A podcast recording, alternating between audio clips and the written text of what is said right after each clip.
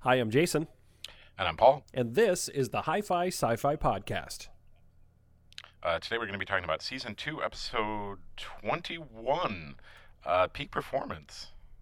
Jean-Luc Shorty specs, mysteries on the holodecks, asteroids, triple droids, telepathic betazoids, transporter deadly claw, visitor from LA Law, photons, no Kirk, captain has gone berserk, shuttlecraft, concert droid, Dr. Crusher's little boy, Klingon rights, parasites, new heights, phaser fights, Data's head, Tasha's dead, Riker's hanging by a thread, celebration, transformations, everyone to battle station.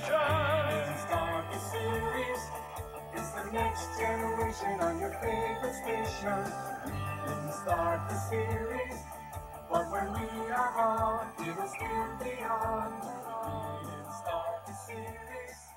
It's the next generation on your favorite station. And for this strategic episode uh, of Star Trek The Next Generation, we have found the most innately strategic mind in the 21st century. Uh, Mr. Aaron Mosier is making uh, his inaugural debut on the Hi Fi Sci Fi podcast. Uh, Mosier, thanks for coming on the show. Uh, thanks for having me. Hi, folks. It's um, it's the second to the last episode of season two, and It's uh, the last true episode. it is the last true episode. And uh, next week, we- Spoilers, the, the next week is a clip show episode. and do we mean the actual episode of Star Trek: The Next Generation, our podcast, both? Mm, you uh, tune in and find That's out. up to Burns. Exactly. Yes. So yeah, it's season two. Um, there's been some ups. There's been some downs. There's been a lot more downs than ups, probably. Uh, the writer strike was uh, was was hitting this season pretty hard. Um, but you know, Mosier, I, I like to start here often, or sometimes at least try to work this question in. But this seems like as good a place to start as any. Um, Paul and I are on this journey. We got to do all these. Um, you had some semblance of a choice, so why did you agree to talk about peak performance? Well, uh, I'm remembering back to a um, a time many years ago. Paul, you probably remember going to Charlevoix in northern Michigan, and I was Sure. doing a um, was that my half marathon up there? Yeah, yeah, that would have been a half. yeah. And and for some reason, we decided to play a game of chess while we were up there. Mhm.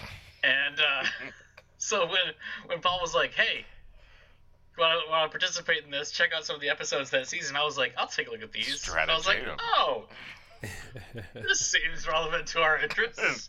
So So you're here. Yeah. You're here for the stratagema. Is is what? that I would love to just talk about way. Stratagema for 45 my minutes. God, yes, please.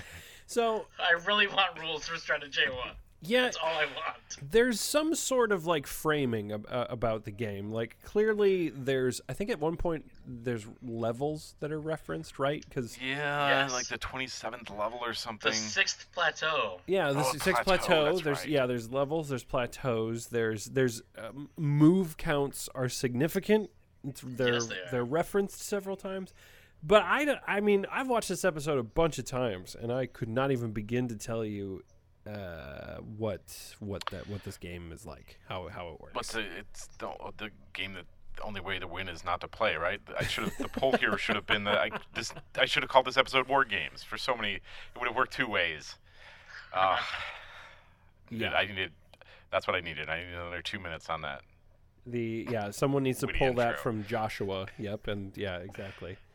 The uh, the only winning move is not to play. You know, yeah, exactly, something like that. Yeah, it's because several people try. I mean, I there's a lot of stratagema in this. It, there's like three games of It's stratagema. Probably like six minutes of just mm, talking about it at least. yeah. Oh yeah. Yeah, and and it's um for those of you who want to know, uh, in the continuity, is stratagema a thing ever again?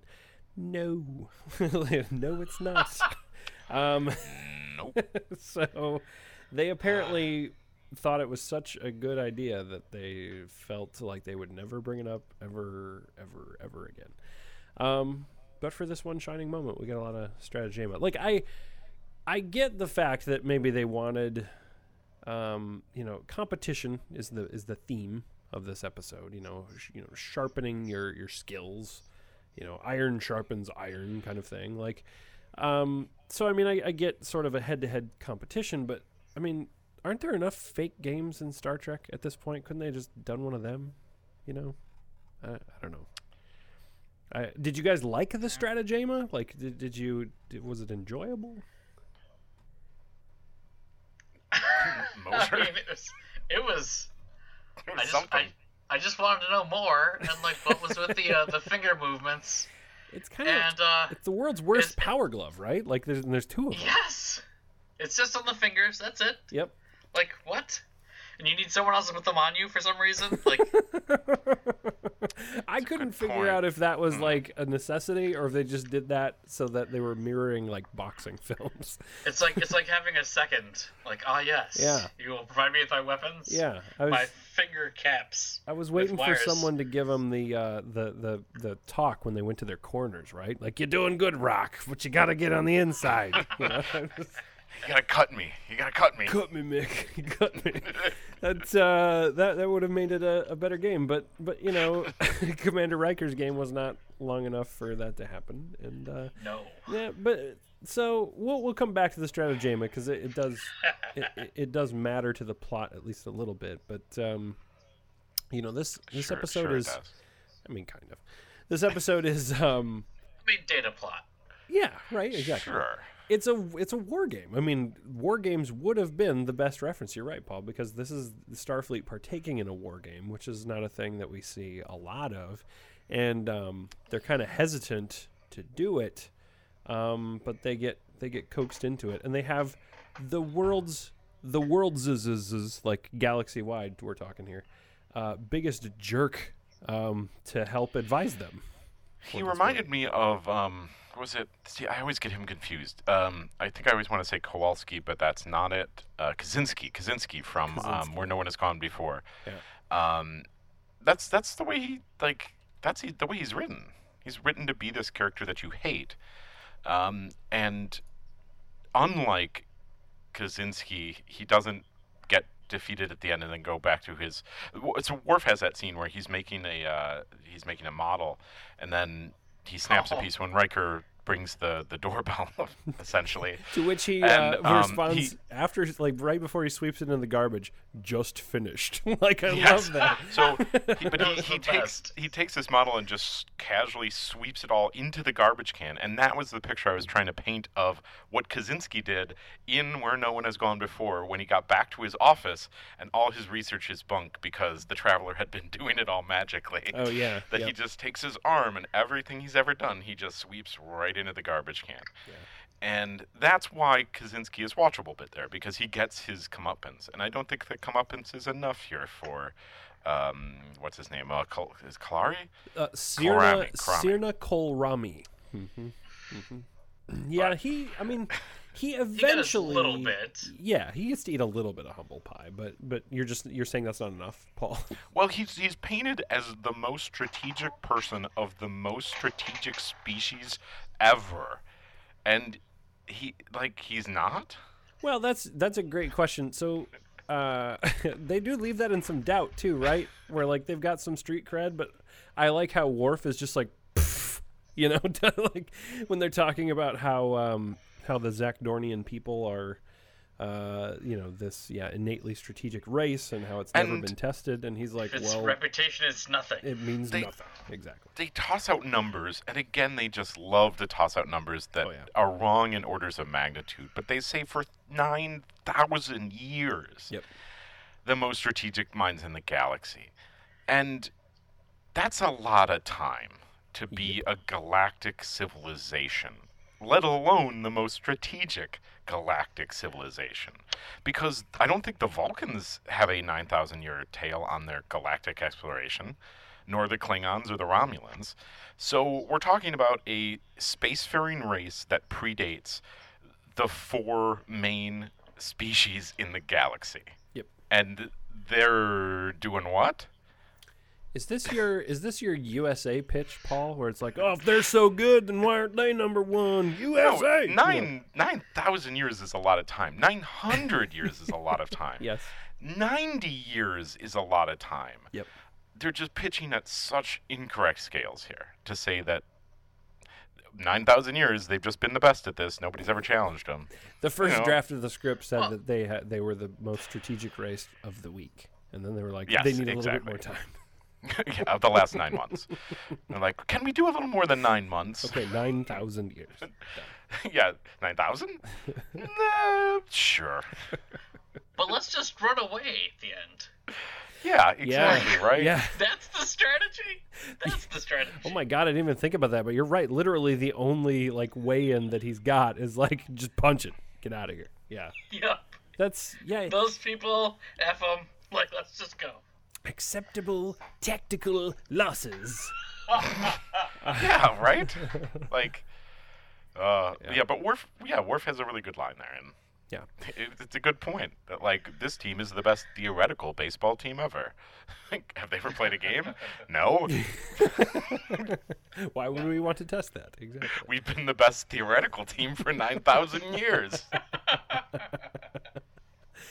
So our uh, our professor of theory crafting um, takes the Enterprise to a planet where I, you know, I was trying to figure out exactly how the Hathaway got there, um, what the Hathaway is doing. Like Somebody just forgot about it. that's a I long say- way out of the way for a broken ass Starfleet ship to just be hanging out. But okay, Can I say that if this was Benjamin Sisko, he would just have them play baseball, and it would be a much more strategic game? Just That- tossing that out there, no? That's each pitch uh, shapes the game. Exactly. Yes. Um, well, the other thing that I was thinking about was uh, on my final watch through right before I went to record this is, um, you know, it would have taken a lot less time.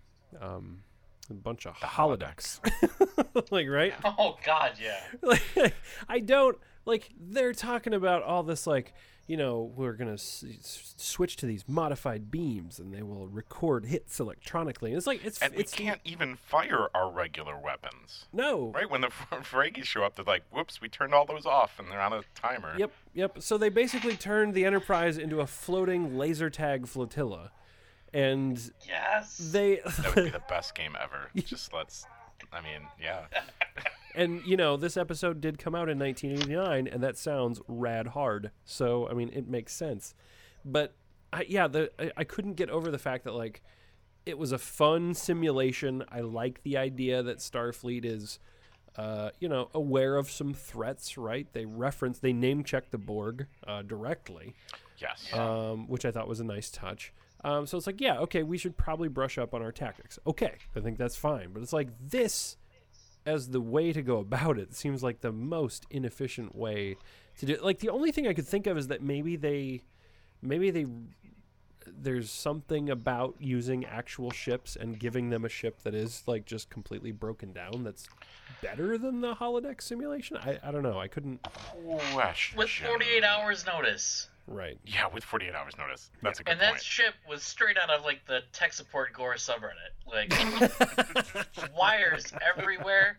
Where are we gonna Oh, get this optic oh, cable? Oh, here yes. it is. Just like pull it out of the ceiling. Anywhere. That is that is Rip. one of my favorite parts of this episode. Worf. Oh, Michael Dorn has so much fun with that. Mm-hmm. Mm-hmm. And, and Oh, like man. the look on her face after he hands her a bunch of just like ripped up, you know, uh, fiber optic cable. She's like, "Okay," you know. And presumably she's do. doing that for an afternoon, just ripping, you know, optical cable out of whatever panel she can she can find.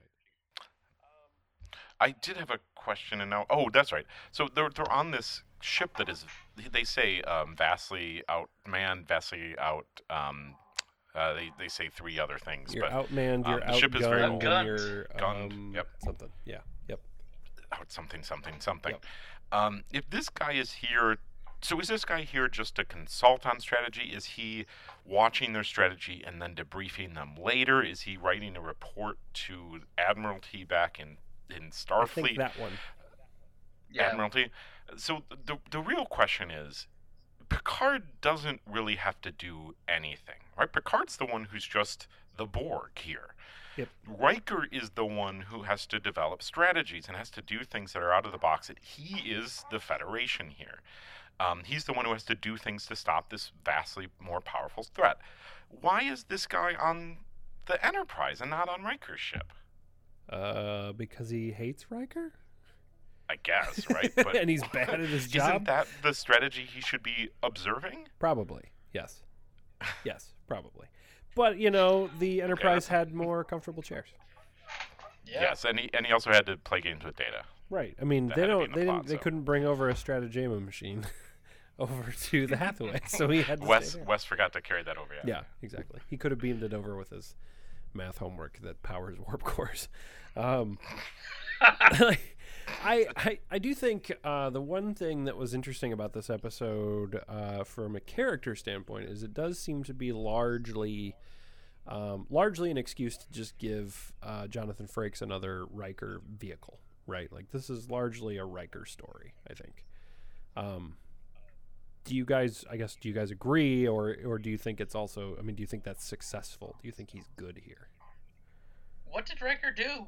he smiled uh I mean, cause, cause Wesley like broke some rules, and like Worf had his like trick he did a couple times. yep But like Riker was just like, "Hey, we're gonna be ready in 48 hours." he uh Good job. he made the team um i guess um hmm. He chose three people for the team. yep yep He got That three is- good ones. That is all he needed for strategy. They also Good job. chose the um I'd like to point this out the bubbliest extra yellow shirt. Like some of her lines like the the were really like they're going to fall for it. I was like, "Eh, okay. All right. Ease up there a little bit, but all right, I guess." Can I say that the guy they left on the Enterprise that um, first escorted Wes and was like Yeah. was like, "Look, kid, I got other places to be," and then later, um, oh, was his line? He said something later that was, um, uh, he said something else later that was like, "Man, this guy is the worst.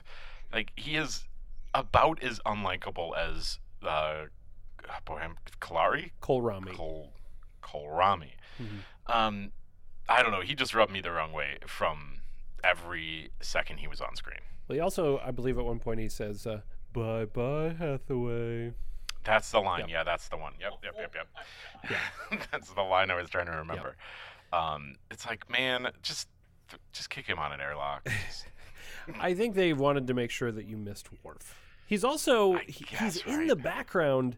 Um, if you go to Memory Alpha, uh, which I recommend because uh, Memory Alpha is a fantastic uh, fan site, there's a picture of Riker and Kolrami um, when they play their Stratagema game. He's also just in the background of people, like Mm-hmm. watching the game, and like the look on his face in the screen grab here is just like he's he's either oh yeah, I just pulled that. up. he's either really worried about it or he like forgot something on his shopping list right before he goes to the replimat down you know on deck 12 like he's he's he's like he's got this weird concentration look on his face he's he's a weird guy yeah the guy who steps into tactical is a is a is a weird guy Wait, wait, wait, wait a second. Hold on.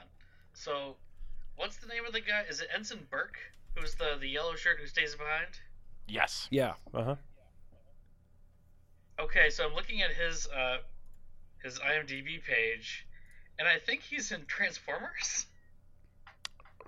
glenn Uh, Transformers: The Last Knight.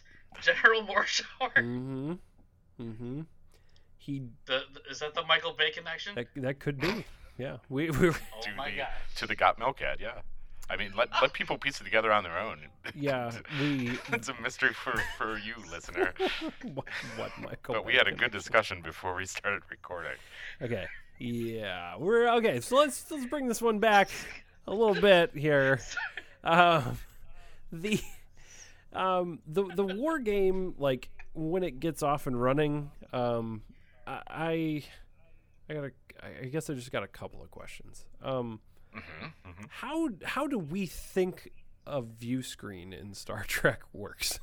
like, how do we? Because I uh, I had a, a depiction in my head of of how it worked, and it wasn't how it was shown on the screen. because apparently, whatever you tell the computer is out there is what's on the view screen. Um, because a Romulan warbird showed up on the view screen because the computer thought there was a Romulan warbird out there. Like, did have we ever been told that that's how a view screen works in Star Trek? Like, I thought it was some sort of like visual recording equipment. I. Mm, well, I mean, they were pulling a, a, a Keanu Reeves in Speed, right? That's what they're pulling. Is you just I play the tape back, I guess. right? Yeah. Um, well, no, because they they describe it in this episode. Uh, Worf says, "Yo, my codes still work," which is funny because they didn't like they should have changed that, but whatever. Um, and, and he said, "You know, I can make the sensors think that there's a, a Romulan warbird there." And as they're discussing it amongst like Riker, the super bubbly lady, uh, Worf. Uh, I think she's the one who who says like, "Well, what about the view screen?" And they say, "Well, the computer will project an image of a warbird on the view screen." Oh, so okay. And if anybody looks out a window, Yeah. Then they'll, they'll see Yeah. that it's all crap. right. But only if they look out the hmm. window. So like, yeah, I, I get your point, Yeah. Paul, that it's like, oh, you know, a recording of one. No, that's that's not what they're saying here. They're saying because the the the sensors were fooled, the view screen was like, this is what a warbird looks like. Huh. Yeah, I guess. Yeah. Hmm. Yeah, I read that differently, but you're right that that does not make any sense. that one that one really like th- that one bugged me i think a little bit more than it should have but uh but it but it bugged me um well, I, uh, so their their strategy the the hathaway of of toppling the goliath i think is what two pronged they've got the they've got the Worf i can fool their sensors angle and then they've got wesley's uh antimatter powered uh homework assignment Well, when they start the fight, I was expecting it to be like, oh, now the Enterprise turns off its sensors or something, and you go hide in this system. But it's basically Yeah. just like, well, you're 10 paces apart already, so Duel. I guess we're going now. Yeah.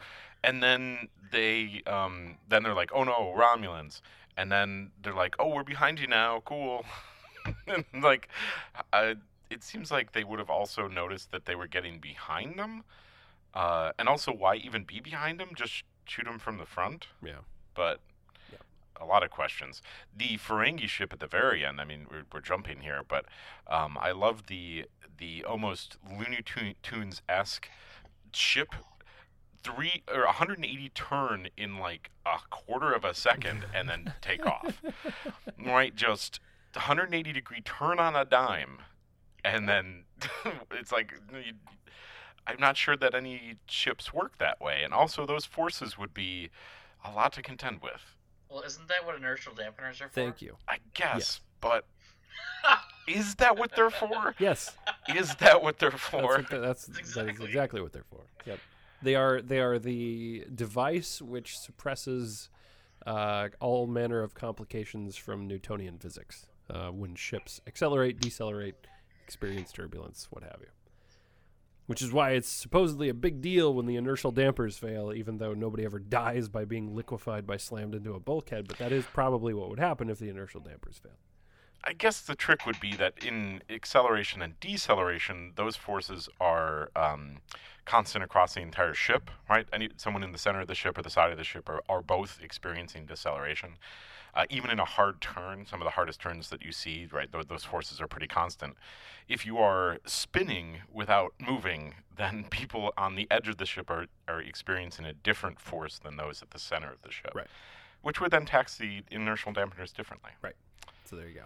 But still, So, yes, your point oh. of that Ferengi ship moved very quick. Yeah, it, it, did. It was like yoink. Whoop. Uh, whoop, whoop, whoop, whoop, whoop, whoop, whoop. whoop, whoop, whoop. Yeah.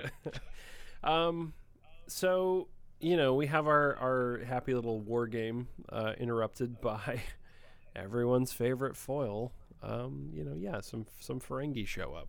Um, fun fact: the uh, the person who plays the the I guess I get would presume it would be DaiMon of the ship. Although I don't think they ever refer to him as DaiMon. In fact, there's a line that's super cringy at the end where he just says "leader," and I'm like, "What the? Huh? Who talks like that?"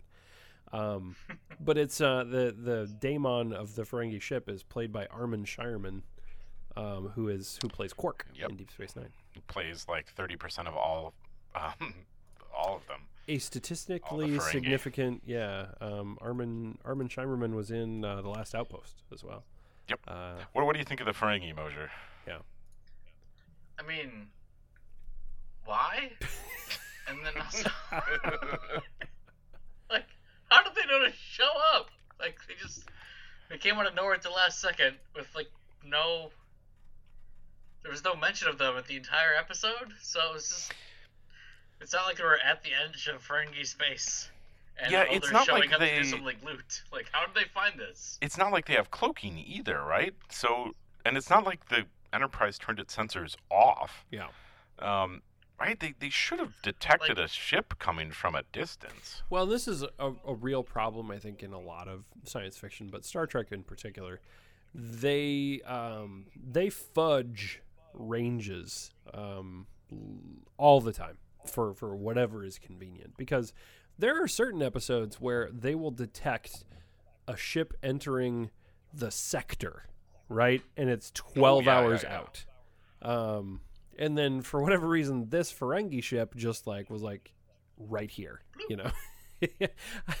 I mean, the Warbird makes sense, right? Like the Worf's like shadow, you know, sensor shadow thing, because like a, a Romulan Warbird has a cloaking device. It could have Cloaking been device, yeah. right there. Exactly. But yeah, you're right, Paul. The um, this out of nowhere Ferengi ship, which also, by the way, was monitoring them because the the captain of the Ferengi ship, the the DaiMon, says like, you know, why was your ship engaged in combat with the like they were watching them play this war game. So it's like Yeah. if they could see them, what what was going on here? Like, yeah, it's weird. It's also um, I, I don't know. I what did you guys think of the like fool me once, haha, fool me twice like angle of it? You know, like do you guys think Picard would have ignored the Ferengi ship or That's a good question. I was I was trying to think about the same thing because on the one hand, you know, I think they played it off as he got swept up in the game and and you know, but at the end of the day, I, I don't know that Picard would have just been like, yeah, it's fine, they got us again, you know. Um because I yeah I don't know I just I, I felt that that was a little weird for Picard to just be like completely Well, caught And, and this goes to the point that I think you were making, Moshe, that like they show up quick. They've been wargaming for like two minutes, and then the Ferengi get there and like, hey, what are you guys doing? Mhm. Like, if more time had passed, sure, I don't know how th- if that would change it for me. But at least it, I think it would make more sense from a Ferengi perspective. Yeah. Because it, it doesn't seem like the right move for them would be to jump in so quickly. Um, especially with the element of surprise. You you stay back a little bit and see like what are they doing? Why are they attacking? Like maybe one of them will cripple but they'll- maybe they both come out of this in a shape that you can handle easily instead of at full power. right right Yeah, don't hop into a fight with the Enterprise at full strength. Like that's insanity. Exactly. Yeah. Yeah, they're also able to make pretty short work of the Enterprise, which, um, you know, again, that's that's also a thing that's really plot driven, right? It's like you can either take a hundred disruptor blasts or two, dependent upon how much runtime you have in the episode, Yep. um, and what the plot conditions require. Um, but also, then, yeah, this is where you know their their high tech game of laser tag, as we kind of pointed out, you know, plays against them because yeah, they they're switched over to these whatever these modified beams are or whatever, and then those blasts from the Ferengi ship are just like, oh, now they're jammed. All we have is these. All we have is laser tag now. It's just stuck on laser tag. Like I don't have I don't have real guns anymore. I guess. It does raise a deeper question of what the state of um, of diplomacy is between the Ferengi and the Federation. Yeah.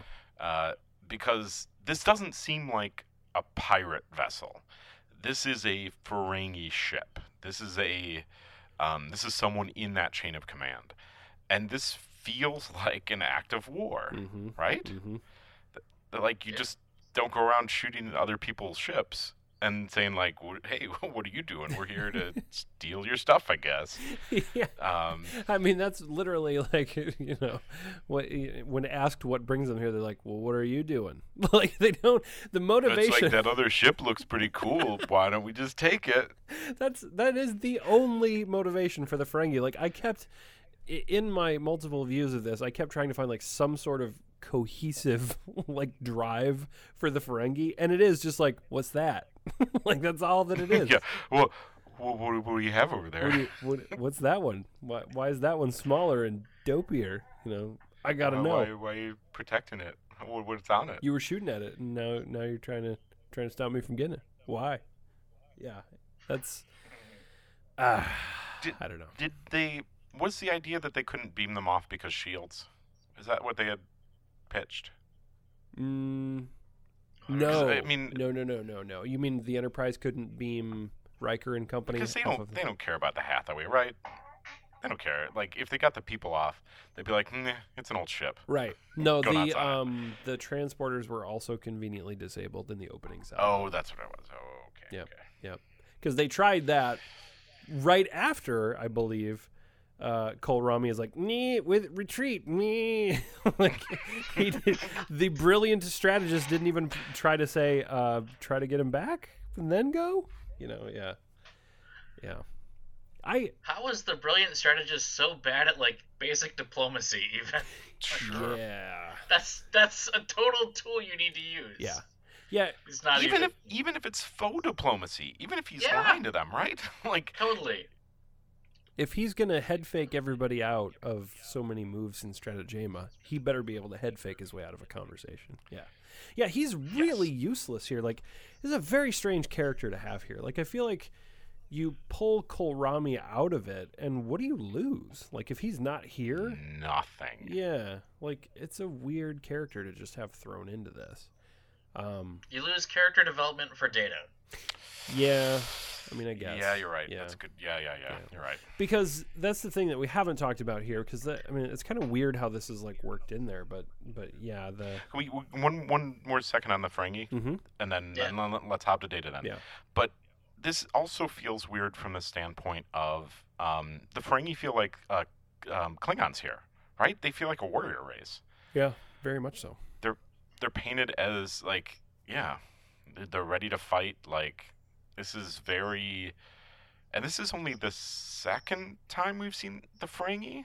The third? The Mm, third. that'd be the third i'm trying to think of But the first time in season two, unless I'm mistaken. yeah i think you're right yep Um, so it's been like 20 plus episodes since we've seen these, and they've gotten reworked quite a bit. Um, but yeah, they still feel very wrong. yeah because we saw um we saw them the ones in the last outpost we saw them in the battle Yep. in season one and then Yep, yeah peak performance is is literally the third so this is the third time we've seen him But yeah, they they're they're just using these cookie cutter. I guess all Ferengi are warriors now, or Yeah. all these guys are strategists, which um, is is starting to feel very old at this point. Especially the the like this this species is all just strategists, so he's a good strategist. And um, I would- they're using very broad strokes on these. I would like to Right. think that this is actually like, um, you could really kind of spin this that the Federation is not the kumbaya organization that we know them to be, and in actually, in actuality, they're a bunch of like ignorant hicks because they're like, oh yeah, they're those are all the strategy people, you know. they like picked up this dude who's like, yeah, I know stuff, I guess, you know. Oh And he's just snowing them because they're a bunch of dumb hicks, right? Like he's just like, it's just it's just Okona in a funny mask. yeah, yeah, exactly. oh my god, that's uh, somebody write that uh, fanfic out there. Yeah, Oh man, Okona makes 50 appearances throughout the whole run of the series. he just keeps coming back. So, so Okay, let's data. Let's talk about data. yeah, um, it seems fitting somehow that the second to last time that we'll ever deal with Doctor Katherine Pulaski, she is uh, pretty gross. Like she's just like her her treatment of data in this episode is is just annoying. Like she's just like she is the reason that Data plays a game of Stratagema with Kolrami, and she does it not for any other purpose But you know, to see Kolrami like taken down, which you know, I mean, I get it. He's a jerk, but like clearly she has again reinforcing over the entirety of the second season that this is how she views data like right like she just she doesn't even think about him like at all right Yeah, I, I mean, I wrote, "Boy, she sure loves Data now," um, but another side of that coin is that she's still viewing him as a tool, right uh, which is Yeah. what you're describing. That he's a a pawn in this. That that she can move into place to. Um, um, effectively attack someone that she um, feels can't be attacked by anyone except Data. right i mean she seems to show some remorse like after their game and after data is you know for lack of a better word you know sulking but like you know she just she has no reservations about just maneuvering him into that game without even running it by him you know without even saying like this is this a thing you would do which by the way how easy would it be to convince data to do it like he's the nicest guy on the ship like i'm sure she could have just talked to him and he'd been he would have probably volunteered but yeah but He does a lot of weird stuff. Yeah. yeah I mean, I, hmm, yeah, it's one of those like, what what wouldn't Data do if someone came to him and said, "Would you do this reasonable thing? Would you play this game with me?" Maybe that's the way to phrase it, right right? Um, because take take Kolrami out of it. If Geordi went up to Data and said, "Hey, there's this cool game and it's about strategy.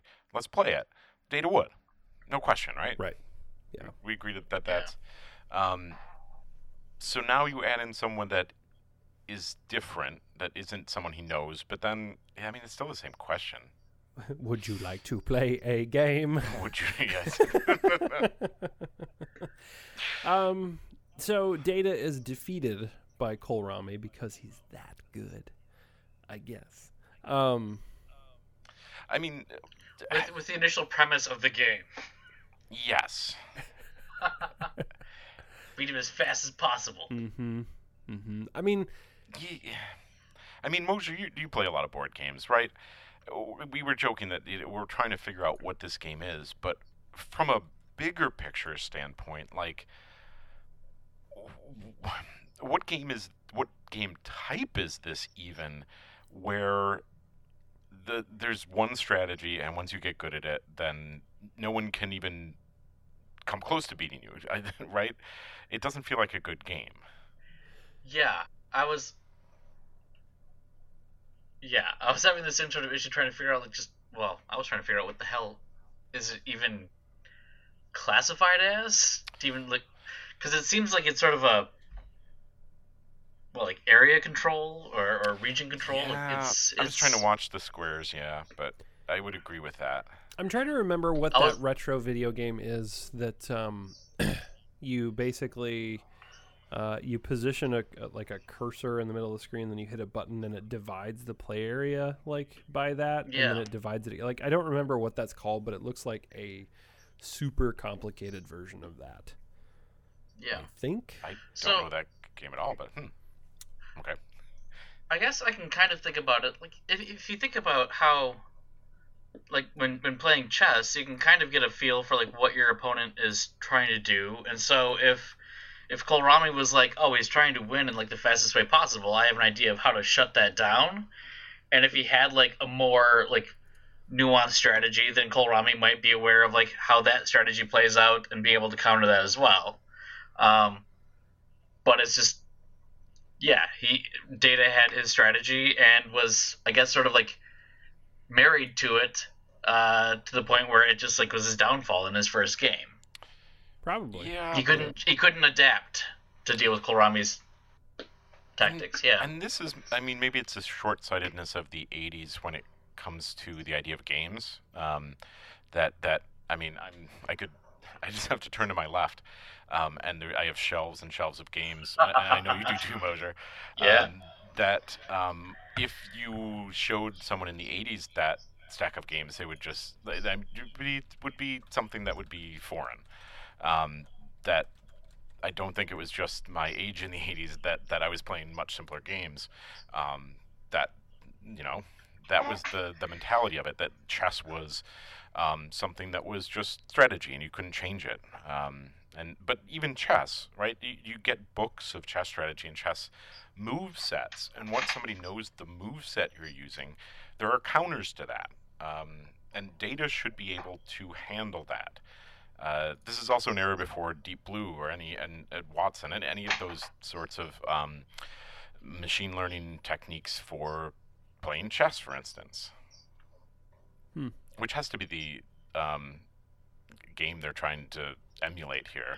Actually, base with level. the with the um the area capture, it might be more similar to Go. Ooh, yeah, you're right. Yeah, that is a much better comparison. And Go was much harder to beat, apparently, Yes. because yeah, that is a good point. Although they have gotten, haven't they gotten something that has gotten very, very close to being well done? now, Now, yes, and, and that's what I'm saying too. Uh, In '89, they didn't have something that could beat no, not at all. um, in chess either. But that's a good point. That that this does remind me much more of Go than chess. Well, and I think um, I think Paul, what you were kind of hitting upon is is the part of this that I kind of had the the hardest time with is that I can accept that data would be able to be beaten in this game, um, or I could accept, you know, like it, se- it seems a weird choice that like he's beaten in this game and that his immediate reaction is there is something wrong with me.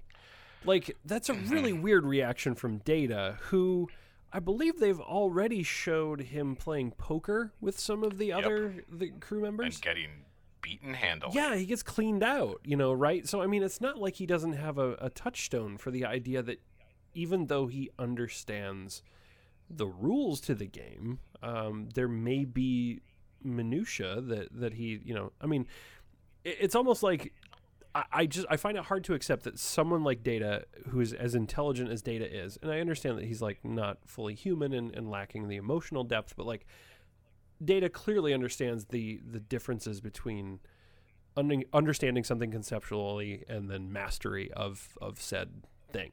You know, right? Like, Sure. So I mean, it's just so weird to then have him be like, "I'm broken." You know, like that's that's a I, I had a hard time with that because I the more I thought about that, the more I'm like, I mean, would he really? Like, would he just? You know, I Well, and poker is the good comparison there, right? That he plays a bunch of poker and he doesn't get the bluffing component. Right. He doesn't get when Yeah. Riker um, bets with with cards that would not win, um, and he, he, he, they have conversations about that. But this game doesn't feel like it has a bluffing component, right? And even if it did, if it's some sort of I mean, if it is some sort of area control game or something like that, it's hard to see him failing at that bluffing the same way. It, it doesn't Sure. appear that there's any hidden knowledge. That's a different way to put that. Yeah. There is Yeah. no hidden knowledge in these. They don't have visors on. They have things on their hand, but they're seeing the same screen. So there's no way to bluff in that situation. Sure. Except in, in terms of the um, bluffing in what your action suggests you may do next. But that's that's a different sort of bluffing. Mm-hmm, mm-hmm. Yeah, and I, I think that's unfortunately like the problem with using a completely made up BS space game is that it's just like you know it's it's um Wiggle your fingers a whole bunch, guys. it's meaningless, right? Like it's like oh he he wiggles better, I guess, than than Data, even though he should be able to be the wiggliest. Like I mean, there's so you have to come at it at such an obtuse angle because it's not understandable. Like you can't look at Well, that and understand what's going on. A part of this has to be twitch reflexes, right? Like, which data would excel at. That Yeah. just all, operating ten different fingers all independently, data can do that, Right. presumably, Yeah. um, in a way that a human should not be able to do. Yeah, or even a humanoid. Yeah, Humanoid, that's fair. Yeah. A, a Zakdorn. a. Yeah, yeah. I think, I think what we've arrived at is like the whole. I, I, I guess dramatically, it seems to be a poor idea to hinge things on a made-up thing that is not explained to the audience and uh, you know not really understandable. like, They should have just played baseball. Or they could have played Quidditch for crying out loud. You know, I mean, who? That's like, fair. God, it's gone. all those things are are at least you're like oh okay i kind of get that i guess like that's a thing that i can sort of understand but like this game is just so like how does it work and who do you put these things Pazaak. on and, and wiggle the I could have played I could have played Pazaak. Yeah. Goodness. So, but what did uh, you know? I mean, the, ultimately this this whole data thing, um, several people come talk to him, and the thing that like is the splash of cold water is Captain Picard. But I found that a very weird, like therapy session with Picard to get him back on the bridge. What did, what did you th- what did you think of that, Mosier? The the therapy session. When when Picard comes and talks to Data, because I, I have a take on it, but now I'm curious of what do you think. What wasn't it basically like everybody screws up and like just like deal with it? It was basically that. Wasn't that like his? his Yeah. yeah. It was basically. I was like, Effectively. okay, Yeah. yeah. I mean, he comes in and he just says, I think the thing that struck me the most was, and leave your hesitation and self doubt in your quarters. And I'm just like, oh, yeah, that's easy. That's fine. totally. He had a line, and I'm looking for the line. Um, I can't find it, but I thought that was. A, I, I really liked that conversation. It was like you can do everything perfect but still lose. I th- Yes, that was like a that's line what he the line said, was. right? That was the line I really it- liked. that he said that there are times where it is possible to commit no mistakes and still lose. And I believe he follows that up with, Yeah. that is not, um, it's Yeah, not a it's not a- malfunction or something like that. That is life. Is, is basically Yep. what he says. I loved that line. I love that, um, a- a- and that that's Picard's. That's how Picard's been acting, and that's that's what makes a good captain, right? This idea of sometimes there are unforced errors. To use another baseball term, since again they should just be playing baseball, but. Um, For like the fifth time, please, for the love of God, exactly. play baseball. just go watch the Deep Space Nine episode where they play baseball. One of the twenty of those. Uh-huh. Um, but yeah, I—I really liked that that conversation between them. Um, I thought that was a touching moment between them. Yeah, I thought um I thought it was I thought it was very true to Picard. Like I thought it was very good. Um it struck me a little bit that like if he were to choose the wrong person to give that speech to, I think they he could have made it worse. I think Data was the right recipient for that. Um Yes. was That was very, very well suited to Data. Yeah, Um, yeah.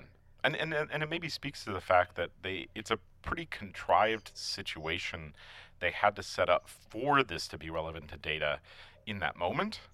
Um, and it might be that they were trying to get you know this sort of means to an end. Um, to have a scene where Picard had to comfort Data or something. And like, well, how does that help? And Data's got to get sad. Like, why would Data be sad? I don't know, maybe he plays you this get this weird contrived game where you wiggle your fingers. Yeah, exactly. Yeah. Yeah. Yeah, maybe it was all worth it just to, to get to Maybe he loses some sort of computer game. computer games. Yeah, we got those. Let's uh, get to the prop department. Those computer games. Yep.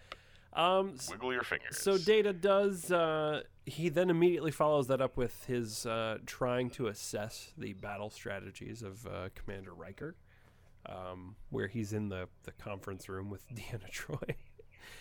Mm. And Deanna Troi explains to him what overanalyzing things is. I, I Yeah. felt like I was watching Princess Bride for a second. yeah, now that he Yep. now that he knows that we know that he knows. Oh God. Yeah, I thought that scene was a little less effective. Yeah, yeah. I just I, again, I think sometimes writing for data must have been a real challenge because, you know, sometimes the things that he he does are very in character and very believable, and this one again was maybe a bridge too far. I think like he's not he's not that naive. Like I don't I don't think he's I don't think he would quite I go was- that far. I was sitting there like wanting to scream at my screen, thinking like he would assess the probability that we know that Riker would know this, and, and basically we have like this this extreme unlikelihood of going through this. Well, he knows that we know that we know that this blah blah blah. Like, Yeah, the like that's slices that's totally that. likely. Like we're gonna go there, but no, they just let him do that. I was like, no, no, there'd be numbers here. Yep, the slices of Ah. that pie are getting smaller and smaller with every additional statement he adds to it. Right? Yeah, Like the most probable thing is he'll do this. Mm-hmm. Mm-hmm. and stop. Yeah, and the fact that Troi has to be the one to walk him to probability, like essentially, Ugh. is a little weird. Um, but you know, Deanna needed something to do, so um, I they wrote guess. something. I guess. Um, the the the resolution, I guess, to, to kind of skip ahead to you know, because we've already talked about the Ferengi encounter, the ah, we want your ship, and because we do. Um, they have to they they have 10 of their minutes You have ten of your minutes. oh, you're a human. Human minutes, um, which I always love. this is Star Trek trope. It's fantastic. Um, so their ten minute w- plan uh, with Riker on the radio because they just never stop talking to him for this entirety of this ten minutes is a little risky, right? Like it's a little. Uh, Yeah, it's that weird. 10 minute plan involves going to a conference room, patching Riker in, coming back from the conference room, sending presumably everybody back to their stations. Like there's a lot of there's a lot of logistics in this 10 minute And, window. and but, millisecond timing at the end of it, Oh, right? yeah, exactly. It's like you could probably do a little less than that, but sure. Like I bet they wouldn't notice a second difference. Well, and also, um, correct me if I'm wrong, but uh, but Kolrami really doesn't say anything in this sequence, does he? Like when they're coming up with the plan. I don't think so. Yeah. He doesn't have like a so. cool strategy plan. No. Yeah. I mean, He's just like what a waste of a character. Like, I mean, I, I mean, it's it's one thing because I completely take your point from earlier, Paul. That like, yes, I'm very tired of hearing them say like, "Oh, these people, they're the they're the strategy people. Oh, those people over there, they they make pizza. That's the best." Uh, you know, like just you haven't been to Pizza Planet? It's uh, season eight. It's coming up. um, yeah, I, I just I think it's I think it stretches beyond you know credibility. But then like okay, so so forget that for a second. You you you have the strategy guy here. Like to just bend over backwards to be like, oh man, his strategy. Oh, mwah, oh, his strategy is just, so, and then just have him sit there. His only strategic input for the entire thing was run, and then like when they have to come up with a hail mary, he's just do do do do. I would have loved, from a cinematography standpoint, for him to be sitting at that conference table and the conversation be going on around him. Start the pan wide with everybody in shot. And then just every five seconds or so, you step pan in to him, and just one pan closer every five seconds, and his his gaze is just staring off into the distance, maybe out the, the windows, and unchanging, just completely fat, flat affect until it's just on his eye, unblinking, and then the scene ends. Mm. Theme. That- And they have a plan, but you weren't even paying attention to the plan because you were focused on this guy. But I think that's that's what was going on in there, right? I mean, I think so. Yeah, yeah, because they put the plan together, and it is down to the millisecond. Again, uh, yeah, our our numbers always always too high or too low. Um, and they're At least it wasn't a femtosecond. That would have been way overkill. that, that might have been a little much. Um, they're gonna. Well, I mean, those 40 people are going to die either way, right? Like, they're just. That's it. The Fergie get them, they're just all dead? For sure? They're just they're dead. Yeah, yeah, right. There. So part of this plan that we didn't talk about, by the way, was um, the the Hathaway. You know, of course, needs to to warp away using their gamble of a warp jump. They need Oh, to yeah. time it. Um, Which also might not work. right, which might not. so Cool. so again, all that's like maybe, but if, but kind of, and then, but in order for this to actually succeed, they don't mention it until it happens. Worf needs to fool the Ferengi sensors, and how the hell does he do that? Hmm. With the same old trick. cutouts. Well, the only reason he did the he tricked the Enterprise was because he he's the guy. Like he's the guy who stands at that tactical station. He has like passwords that weren't changed. Like I don't think anybody gave him passwords to the Ferengi ship. Maybe he's the uh, the Enterprise Master of Whispers. So, so, so he knows what's going on with the Ferengi That ship. could be. Or He's, he's the Varys of the Enterprise. or he's just like Well, the and- equivalent of the 24th century anonymous, right? Like he just he can he's That's he's, right. he's yelling out the window, you know, of the starship, you know, hack the planet, you know. Well, and it, it raises a good question that the Romulan thing worked for a few seconds, and it it bought them time to, I guess, get behind them and shoot them. But the Ferengi might follow up on this, right? Maybe they start to. Well, that's maybe that's why they leave so so quickly. But maybe they would keep scanning and be like, "Oh, that wasn't a ship. Let's go back." It was a piece of Since lint. those two ships are gonna, yeah, like. It, it seems like it should work for a little bit Yeah. but it then is again one of these situations where it only works when everybody's being really stupid. Yep. Uh, which we've seen in a lot of other places. Yeah. yeah. Our plan worked because the Ferengi were hella dumb. Yeah. Exactly. yep. Way to go, everyone. And then uh, I believe uh, at some point Kolrami talks about his report to Starfleet. It's like, oh, it's going to be a glowing report. I was like, but why? Everybody was really stupid. But Well, and yeah, it raises the question of like I- forget. I, I think one of you asked it before, but what what actually even happened regarding the war games? Like they fought for a minute, Mhm. um, and then had another plan that was kind of in the works, but it seemed like Riker had about three minutes of strategy. Yep. And then then he was just gonna wing it took him 48 hours to come up with those three minutes.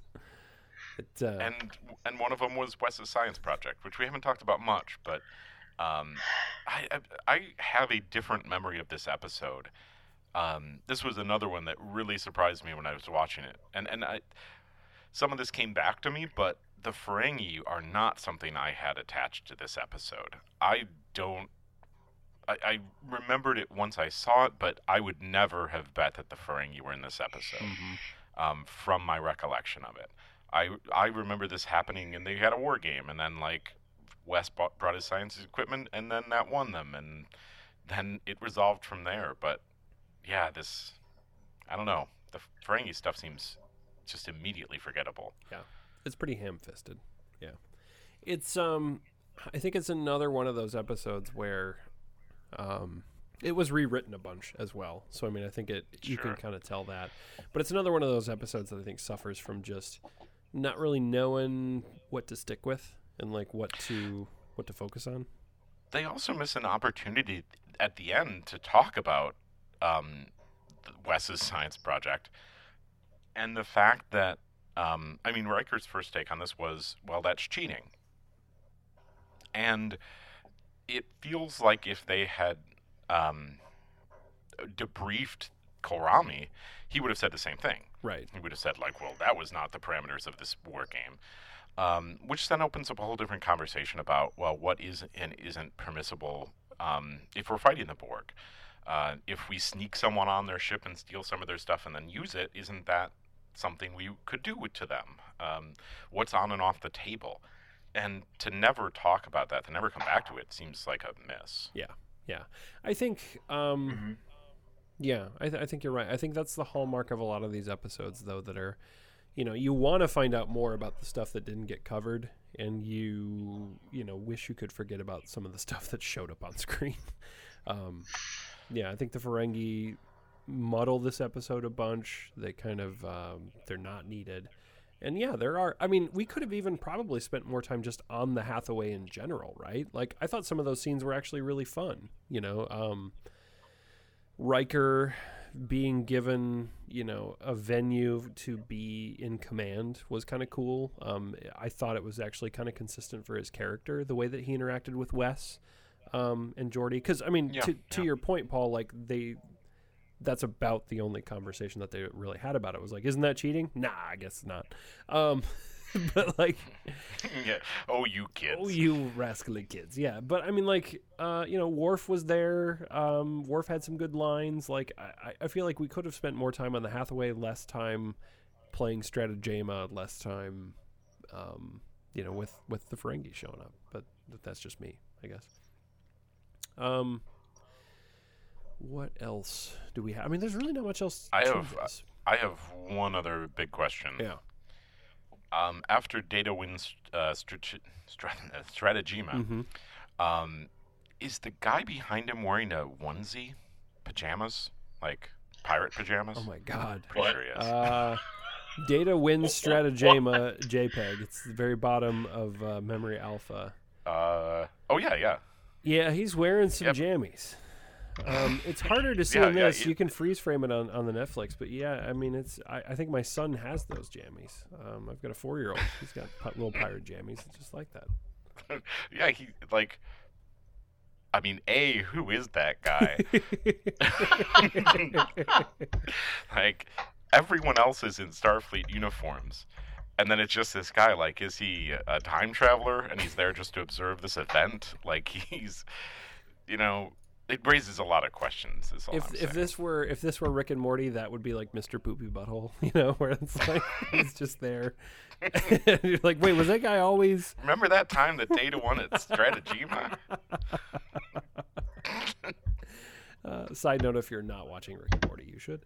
Um, yeah, who, I don't I don't know who that guy is. Oh my God, there's wow, yeah, wow. Um, so what do we? Th- That's all I What do we think of this episode? I guess um, you know, is there is that is that it? Is that everything? Uh, is there anything else that we want to cover?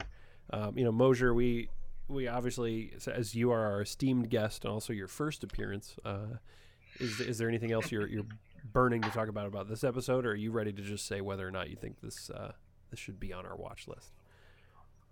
I, I think that I'm ready because I, I feel like my thoughts about well, I mean yeah, D- Data learned some stuff. Mhm. The rest of it I felt was like fairly inconsequential, except for like the little bit of context about like getting ready for dealing with the Borg. Yep. Uh, yeah, I, I feel like everything was covered. Okay, so in the realm of uh, of our our essential watch list, you know, our our love letter mixtape to Star Trek: The Next Generation, um, us saying like, you know, these are the good ones, these are the bad ones. Which side do you land on this one? Is this is this one of the good ones? You tell somebody to watch this or, or not? Man, I going with good and bad. I feel like it's got to be. I, I wouldn't put it in the good category. I don't want to put it in the bad category either. Yeah. I feel there's got to be better and there's got to be worse. Yeah. Uh, I, I mean, I liked the, the the data development, but it wasn't like really well done. And I liked the sort of like the way that it was built into the rest of like the the the Borg like story arc, but also like not very well done. so Right. I mean, like I don't I don't feel like I would recommend it. Yeah. Uh, but if someone was gonna watch it, I wouldn't be like, "Why the hell are you watching that?" That's a So you're not going to slap the Netflix remote out of their hand, but No, no. you're not going to tell them to. But at the same time, if somebody turns you and says, you know, should I watch this one? You're like, no, you can probably skip ahead to season three. Yeah. Or or watch it and let's talk about Stratagema a little bit, please. Fair enough. Let's just build that game. I mean, yes. all we need I is some uh, twine and some uh, thimbles. So it's a no, but with an asterisk of like, you can. you know, like, if I'm understanding let's let's start a Discord about creating the game of Stratagema. Yeah, yeah. it's a sidebar. Yes, please. Nice. Uh, Paul, what say you about this episode? You know, I'm in a I'm in a really similar spot, and, and you summed up a lot of that really well, Mosier. That um, I think there's things here that are kind of pretty Star Trekky, and then the battle stuff is kind of fun for the time it's up there, and some of it's handled well, and some of it's not. Um, so it, it, it's probably in a place where we're pretty close to a coin flip here. Um, ah, boy, uh, what, what are your thoughts, Burns? I, I've, I've, I've pushed you before, but if you're just going to say skip as well, then.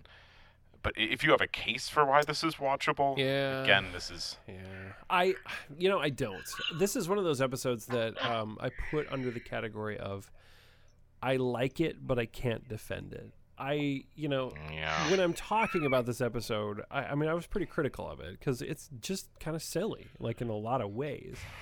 But it is, um, it, it, it is characters getting to interact in ways that you don't usually get to see them because there's this whole like, th- there's this feeling of like Geordi and Worf and Riker and Wesley when they're on the Hathaway um, interacting with each other in ways that they don't normally interact with on this like scrappy team of underdogs and they're Sure. having a lot of fun with it and like it, there's there's something really charming and kind of endearing about that I I think I, I think I, I have a idea. Uh, you you sparked a, a different thought, and I think what it is is that this episode leaves you wanting more of that, right? mm-hmm. and a and a good episode leaves you wanting more of that episode. And the problem is that this leaves you wanting more because they only give you like five minutes of it. right yep Um, that they could have filled this episode with more of that good stuff, and they didn't. They filled it with a lot of other weird stuff. Yeah. like like the Ferengi, right? That that's Yeah. Yep. Uh, Riker's when Riker assembled his his crew, like when he was chatting with Geordi and when he chatted with Worf, like the the way that he chatted with each of them differently, sort of like Yeah. playing to their their interests, Yeah. like his sort of manipulation of Worf was like fantastic. And I was like, yes, I, I wanted to see him interact with more people to like sort of get them to, to be on board. And then it was like, oh, we have like 38 other people on this ship. okay. I was like, oh, come on. Give me some more Jonathan Frakes interacting. it could have been like half the episode where he's just he's assembling. Yeah. Yeah. And I, and that and that's probably to go back to your point, Mosier. If this one came on TV, I'd happily sit down and watch it. I would not turn it off. And there's a lot of episodes I'll turn off. Um, but I also don't think I would want to tell someone that you had to watch this one. Yeah. Yeah. No, I, I think I think it's a good place to leave it. I'm I'm in the same boat. Like I there's a there's a lot of good here, but it's just the stuff that works against it works against it pretty hard. Um, you know, the the stuff that's just really silly and really stupid or really unlikable um, does detract from this episode. Um, I feel like without that stuff in in there, it would have been a great episode of Star Trek. Um, and there's it's kind of hard to see these ones because the ones that are just like dopey and terrible are enjoyable. long ladder. Oh yeah, I mean like it's a whole different level, and you're just like, well, pff, this is inane and stupid, and but here we go. Um, but this one like could have been a good episode. It could have been well, it could have been a great episode. I think it's a decent episode of Star Trek, and yeah, I think you know if we were to have some sort of middle ground where it's like meh if it's on, but we kind of it don't. feels like a pretty soft skip. yeah, it's a soft skip. Like, I- right, we're, we're settling on the side of skip. It really sounds like. Mhm. I think, think just to make it official. Um, but yeah, it's maybe one of the softest ones that we've been unanimous on. Yeah. Um, Yep.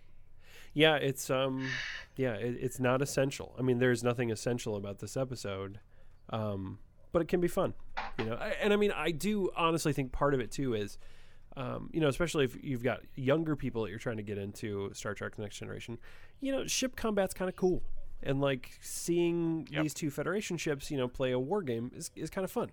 You know, I mean, that's the effects budget for this episode had to have been at least semi decent.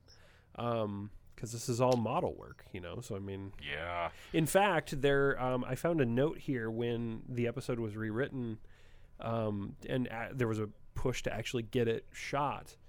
Um, there was a lot of pushback against this show um, because of the cost of it, uh, because of what it would cost to put these two ships on screen together, and ultimately three ships because we we bring in the Yeah. the Ferengi ship too. So, um, and then you got the whole other Oh. bridge, and you've got to build, you know, a kind of an engineering set for for the Hathaway. I mean, it it, it cost them for sure. They they did reuse some footage. I, I'm just scrolling through now. The footage of the Enterprise towing the Hathaway is recycled from the battle when they towed the the um, uh, Stargazer. Yep, exactly. Which you know makes sense. like, well, Same. They're both Constellation. Yep, exactly, exactly. So, Wasn't wasn't the bridge reused from elsewhere as well? well, the bridge is Or for the um, bridge for the Hathaway? the bridge is technically the battle bridge set um, f- from the Ah, next yeah. generation, and you'll see that a lot throughout the series. Actually, I mean, I can have a mm, ship nerd moment, um, but uh, but yeah, that that set that they use for the battle bridge is actually built, I believe, on the soundstage from the. Um, the bridge from like Star Trek: The Motion Picture, Star Trek II: The Wrath of Khan. It's actually the original um, Enterprise film bridge. Um, and then they, anytime they have anything that's even close to a Federation ship, um, that is another Federation ship, they will just redress that. So it served as the bridge for the Hathaway, served as the bridge for uh, Picard's old ship, the Stargazer. Uh, it, ser- it will serve as the bridge of the Enterprise C uh, in yesterday's Enterprise. Um, so they they redress that just a bunch. I think it even shows up in the finale. If I if I'm not mistaken, it's the bridge of Beverly Crusher's ship uh, in Oh. the in the future. Um, but anyway, yeah, they they use it a ton. Um, so yeah, What's the name of her ship? her Boy, ship is the Pasteur, That's right. USS Pasteur. Ha ha! Nerd cred. There we go.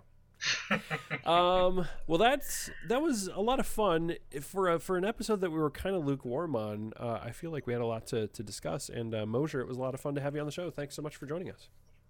Great being here, guys. Do um do you have Oh. anything on online or anywhere you know out there on on the internets or something that you want people drawn to? This is your chance to shamelessly plug something. You can also forego that and remain uh, very anonymous if you if you like. Oh God. Even. Um.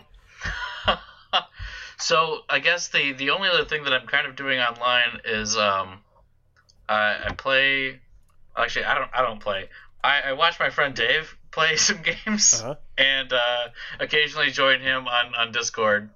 Um, and so he's on on um, Twitch and on YouTube. I'm trying to figure out like where exactly is his YouTube thing. I think it's a youtube.com slash user slash skipfordj. Skipford J. Yes, that's it. User Skipford J. So skip forward, Um, Jay.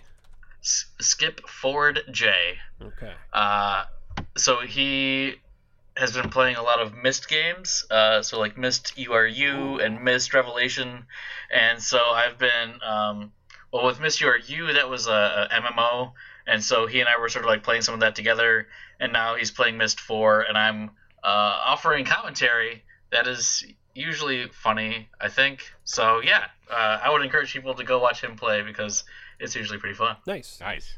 Send out send out an email with uh, with links to that, and we will uh, we'll link that in the in the show notes as well. Sure thing. You know, I don't, I don't remember my dreams very often, but I think most of them are basically just Myst one over and over again. Very nice. Very nice. That's uh, They're- uh, they make for good dreams, the, you know. those pixels. Mm-mm. Yeah. Um, Goddamn mechanical age. I think that's going to do it for this episode in which we talk about peak performance. Uh, we will be back next time with a really different uh, episode in more ways than one. Uh, Shades of gray. until then, I'm Jason. And I'm Paul. And uh, laser tag between starships sounds pretty cool. I want to play that. Yeah. I mean, Let's just laser tag on our next podcast. I'm. Uh, yeah.